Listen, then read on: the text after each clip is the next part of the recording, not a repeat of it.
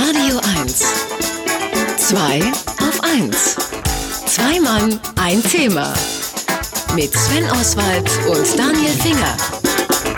Veganes Mineralwasser, vegetarische Wurst und Autos ohne CO2-Ausstoß. Die bunte Welt der Produkte wird immer grüner. Grünes Marketing ist en vogue, aber wie sinnvoll ist es für Unternehmen und für die Kunden? Das besprechen wir jetzt mit unserem Marketing-Experten Markus Bartelt. Er hat gerade das Buch Green Marketing, eine Einführung geschrieben und die soll er uns jetzt verpassen, diese Einführung. Schönen guten Morgen, Markus. Einen wunderschönen guten Morgen. Guten Morgen. Wir haben so ein bisschen den Eindruck gehabt, grünes Marketing, das ist gefühlt eher eine Modeerscheinung, die vor allem jetzt durch äh, so Szenebezirke äh, äh durchgeistert und äh, dort auch ganz gut funktioniert. Stimmt das? Das ist so ein bisschen eine verzerrte Wahrnehmung, die wir hier in Berlin natürlich haben. Ähm, natürlich sind wir eine Startup-Hauptstadt und wir sehen, dass viele Startups eben genau mit diesen grünen Themen auch arbeiten. Aber auch wenn ihr woanders hinguckt, in andere Bereiche Deutschlands oder zum Beispiel auch nach Südtirol, also die Südtiroler Region, Bozen, Iran, die haben sehr viel Startup-Förderung, wo es fast ausschließlich auch um grüne Themen geht. Wir haben es tatsächlich überall, dass heute ähm, diese grünen Themen immer stärker in den Vordergrund rücken. Was sind denn diese grünen Themen. Ja, also grün, ich benutze den Begriff grün immer ganz gerne, weil es mehr ist als nachhaltig. Früher hatten wir diesen Begriff Nachhaltigkeit. Zu grün zählt heute, dass die Dinge eben auch regional sind, saisonal sind, dass sie fair sind, dass sie transparent sind in der Kommunikation, ähm, dass sie ökologisch sind. Also wir haben wirklich ein ganz großes Themenspektrum, was mit diesem Begriff grün abgedeckt wird. Wo funktioniert denn jetzt dieses grüne, dieses Green Marketing besonders gut? Natürlich wahrscheinlich bei solchen Produkten, aber Marketing verspricht ja manchmal auch mehr, als drinsteckt. Und vielleicht auch bei welchen Leuten funktioniert es gut. Das ist ja auch interessant. Ja, das ist sehr, sogar sehr interessant. Also wir ähm, sehen ganz einfach, oder wenn wir diese Begriffe Green und Marketing beide mal nehmen, ähm, doch der Ansatz des Buches ist ja zu sagen, wir haben Marketing-Tools, die ja. sind altvertraut, die haben wir seit ewig und die Frage ist, wie können wir die einsetzen eigentlich, um grüne Inhalte zu transportieren, erfolgreich zu transportieren. Also endlich mal was Sinnvolles zu machen. Ja, damit, genau, dann was Sinnvolles zu machen, damit das eben nicht versandet. So, und wenn wir uns also angucken, es kann bei allen Produkten sehr gut funktionieren. Wir haben auch eine, eine breite Range. Also das größte äh, Erfolgsmodell, was gerade gerne viel diskutiert ist, ist, dass die Firma Rügenwalder, ähm, die Rügenwalder die Mühle, mit der Mühle, äh, die mit der Mühle jetzt eben tatsächlich vegetarische Wurst auf den Markt gebracht hat. Also der Schinkenspicker und die Teewurst in vegetarisch. Und ähm, da könnte man jetzt sagen, welche Leute essen eigentlich, also wer isst vegetarisch und möchte eine Wurst essen, die aussieht wie Wurst und schmeckt wie Wurst? Die meisten. Sehr, sehr, sehr viele. Diese Produkte haben es aus dem Stand geschafft, ähm, zu den Top 10 Verkaufsprodukten zu werden.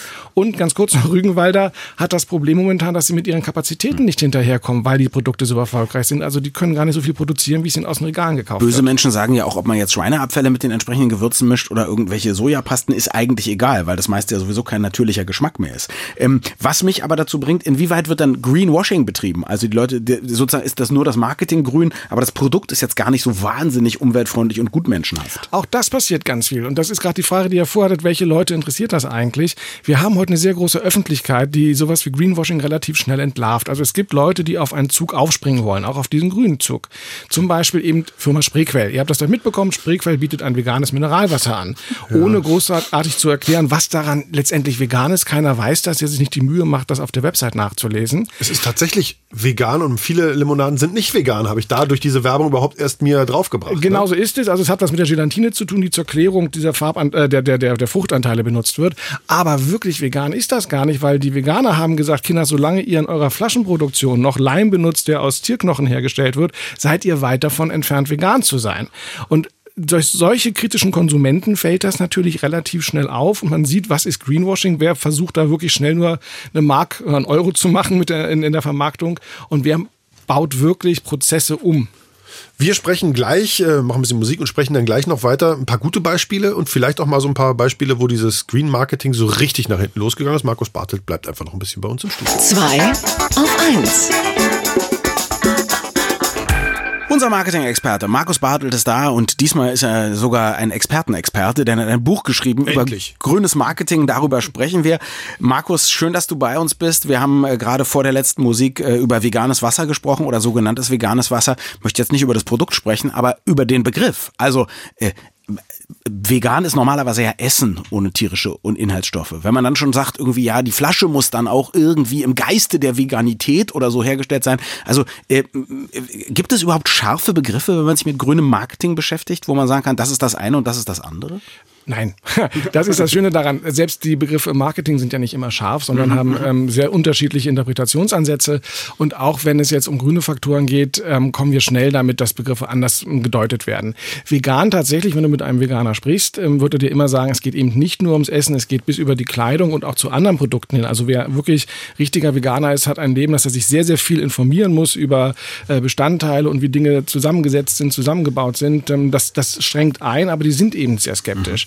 Das heißt, ähm, auch wenn wir nochmal auf, auf das Beispiel mit Rügenwalder zurückgehen, die haben relativ einfach zusammengezählt, wie viele Vegetarier gibt es, wie viele Veganer gibt es und wie viele Menschen, die auch sonst auf Fleisch verzichten wollen und kamen halt darauf, dass das knapp acht Millionen Menschen in Deutschland sind, zehn Prozent. Und das ist dann wiederum ein Marktsegment, das groß genug ist, um solche Produkte zu entwickeln. Jetzt hilfst du Menschen ja, äh, äh, Marketing zu machen und du hilfst uns aber auch Marketing zu verstehen und zu durchschauen. Deswegen nehme ich an, dass du für dich selber, ich weiß, du isst auch regelmäßig, täglich glaube ich sogar, selber sehr gut auch einen Blick hast für das, was, was ist vielleicht nur irgendwie Schönfärberei, was ist, und, und was ist tatsächlich auch wichtig. Also zum Beispiel zu sagen, äh, Leute, die was anbauen, die sollen fair behandelt werden. Das ist, das wird jeder von uns gut finden. Wenig Chemikalien im Essen wird jeder gut finden. Die, die wirklich kein Fleisch essen wollen, sind froh, wenn auch kein Fleisch in der Wurst drin ist. Also, wo sagst du, findet noch eine sinnvolle Entwicklung statt und wo ist es dann tatsächlich eher nur verkaufsfördernd und ein bisschen auch blenden? Die sinnvolle Entwicklung findet dann statt, wenn die Anbieter uns die Prozesse transparent machen, nachvollziehbar machen. Das heißt, wenn ich die Möglichkeit habe, tatsächlich zu sehen, wie sind Sachen entstanden. Auch das ist etwas, was das Green Marketing eigentlich jetzt erst richtig nach oben gebracht hat, dass wir nämlich als Konsumenten uns verändert haben. Vor 25 Jahren war uns vollkommen egal, wo ein T-Shirt herkommt. Heute werden Unternehmen auch für ihre Zulieferer, für ihre, ähm, für die, die ihnen die Rohstoffe liefern, ja. in die Pflicht genommen. Heute werden die Unternehmen für ihre Vertriebspartner in die Pflicht genommen, weil wir einfach wissen wollen, wo kommt die Baumwolle her, wer hat die genäht, wie werden die Leute bezahlt. Diese Transparenz können sich größere Unternehmen können und wollen sich nicht leisten. Und auch hier wieder, die Startups sind die, die das von vornherein gleich machen, weil sie verstanden haben, dass das heute wichtig ist es ist für mich, oder was ich sehe, was ich in meiner, meiner Beratungstätigkeit halt mitbekomme, ähm, der, der Mittelstand ist der, der das am schwierigsten umsetzen kann. Also die Startups haben grüne Gedanken quasi in ihrer DNA große Unternehmen haben das Geld und die Möglichkeiten, ja. das umzusetzen, aber der Mittelstand reagiert viel zu langsam und dann oftmals eben auch falsch, indem sie anfangen, so halbherzige Sachen zu machen. Jetzt haben wir die ganze Zeit so über Essen und Konsum, so was, was so Schnabulieren und Trinken geht, geredet, aber dieses Green Marketing erstreckt sich ja mittlerweile eigentlich auf alle Branchen. Ich, ich kann mich erinnern, dass gefühlt vor 100 Jahren schon Mercedes anfing, Autos herzustellen, Blue Efficient. Ja? Mhm. Das war irgendwie so eine Marke von denen, die haben wahrscheinlich einfach weniger Sprit verbraucht. Aber wie grün kann dann die Autoindustrie wirklich werden? Sehr schöne Frage. Ähm, auch das macht im Green Marketing spielt es eine Rolle, weil die Frage ist, können Autos jemals richtig grün sein? Und wir sehen auch gerade bei den Blue Motion Modellen. Grün Metallic sogar. Boah. Äh, boah, gibt es, ähm, dass wir sehen, wenn du da richtig Gas gibst, verbrauchst du da auch richtig viel Benzin. Also das sind auch Mogelpackungen. Aber wir sehen gerade hier in Berlin und in anderen Ballungszentren eben die Zunahme an Sharing-Modellen, wo man also sagt, hey, Leute, die ein Auto besitzen, fahren auch viel mit dem Auto.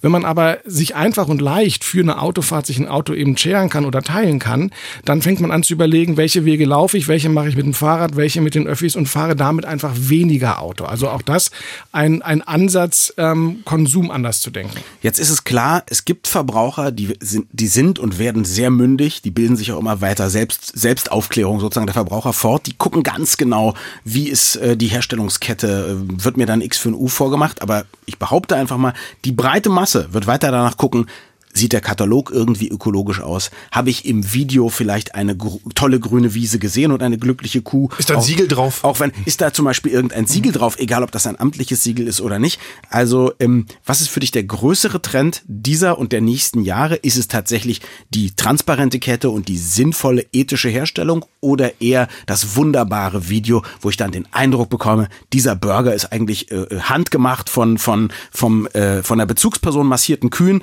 und in Wirklichkeit Wirklichkeit ist auch nur ein Burger wie jeder andere. Ich glaube, dass diese schönen Bilder, über die wir neulich ja schon mal miteinander auch gesprochen haben, dass die eben nicht mehr funktionieren werden auf Dauer, sondern äh, gerade auch in den sozialen Medien, ob das über Twitter, über Facebook oder anderes ist, kriegen wir heute Informationen und die Leute suchen diese Informationen. Wir haben also auch, selbst meine Eltern sind vielleicht besser aufgeklärt über viele Produkte, ähm, als es ähm, noch meine Großmutter vor 40 Jahren gewesen wäre. Also wir haben ganz andere Möglichkeiten und die Konsumenten fragen das auch nach. Also kein Unternehmen würde Dinge entwickeln Produktionskosten, Entwicklungskosten in Kauf nehmen, wenn sie keinen Markt dafür sehen würden. Das ist auch genau der Druck, der passieren muss, damit sich noch mehr ändert. Über grünes Marketing und sein Buch Green Marketing, eine Einführung, haben wir mit unserem höchstpersönlichen Marketing-Experten Markus Bartelt gesprochen. Erschienen ist das Buch bei ePubli und äh, zu finden ist es natürlich auch unter www.marketing.de. Und jetzt kommt's, gewinnen können Sie jetzt auch noch.